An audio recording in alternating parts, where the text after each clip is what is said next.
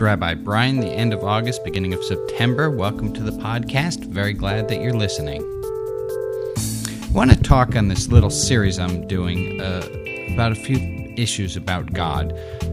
Questions are going to be what do you know for certain about God? How do you know what it is God wants from you? And then it's going to be some of my answers to those questions of what it is. Let me start with what it is that God wants. How do you know what it is that God wants from you?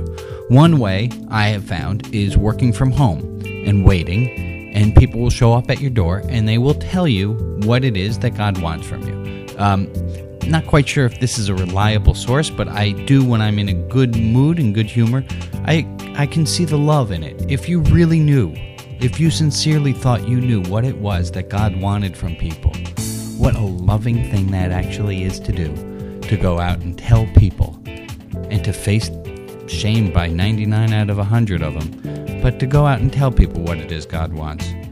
There's a problem, of course, in what it is that God wants, because the implication that God wants something implies that God needs something. And if God needs something, well, then God's not God, so we're on shaky theological ground. We're going to look at the Bible. Why, why not? The Bible is a great source as to what it is that God wants. Classically, people would do exegesis, which is going through the Bible and really analyzing word by word what it is that God might want. Of course, there are some shaky theological problems with this. It's like, why, why would God need you to go word for word? Why wouldn't God, if this is what God wants, lay the Bible out more like an answer book, somewhat like the I Ching? Other questions, if this is what God really wants, why isn't God making direct contact now? Why put it in an ancient book? Of course, the classical answer is faith.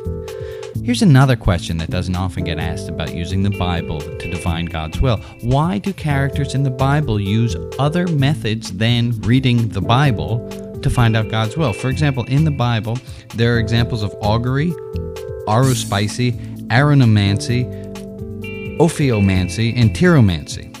Augury is divination by the flight of birds. Aruspicy is by arrows, looking at the direction arrows fall in. Uh, was uh, was divination by dreams. Well, if it was good enough for uh, Joseph and to do, why why can't you and I divinate God's will from dreams? How about divination by snakes? That was ophiomancy. All right, tiromancy, it's not necessarily in the Bible, but some people swear by it. That's divination by milk curds. How about fortune cookies? How about magic eight ball? How are you supposed to know what it is that God wants from you?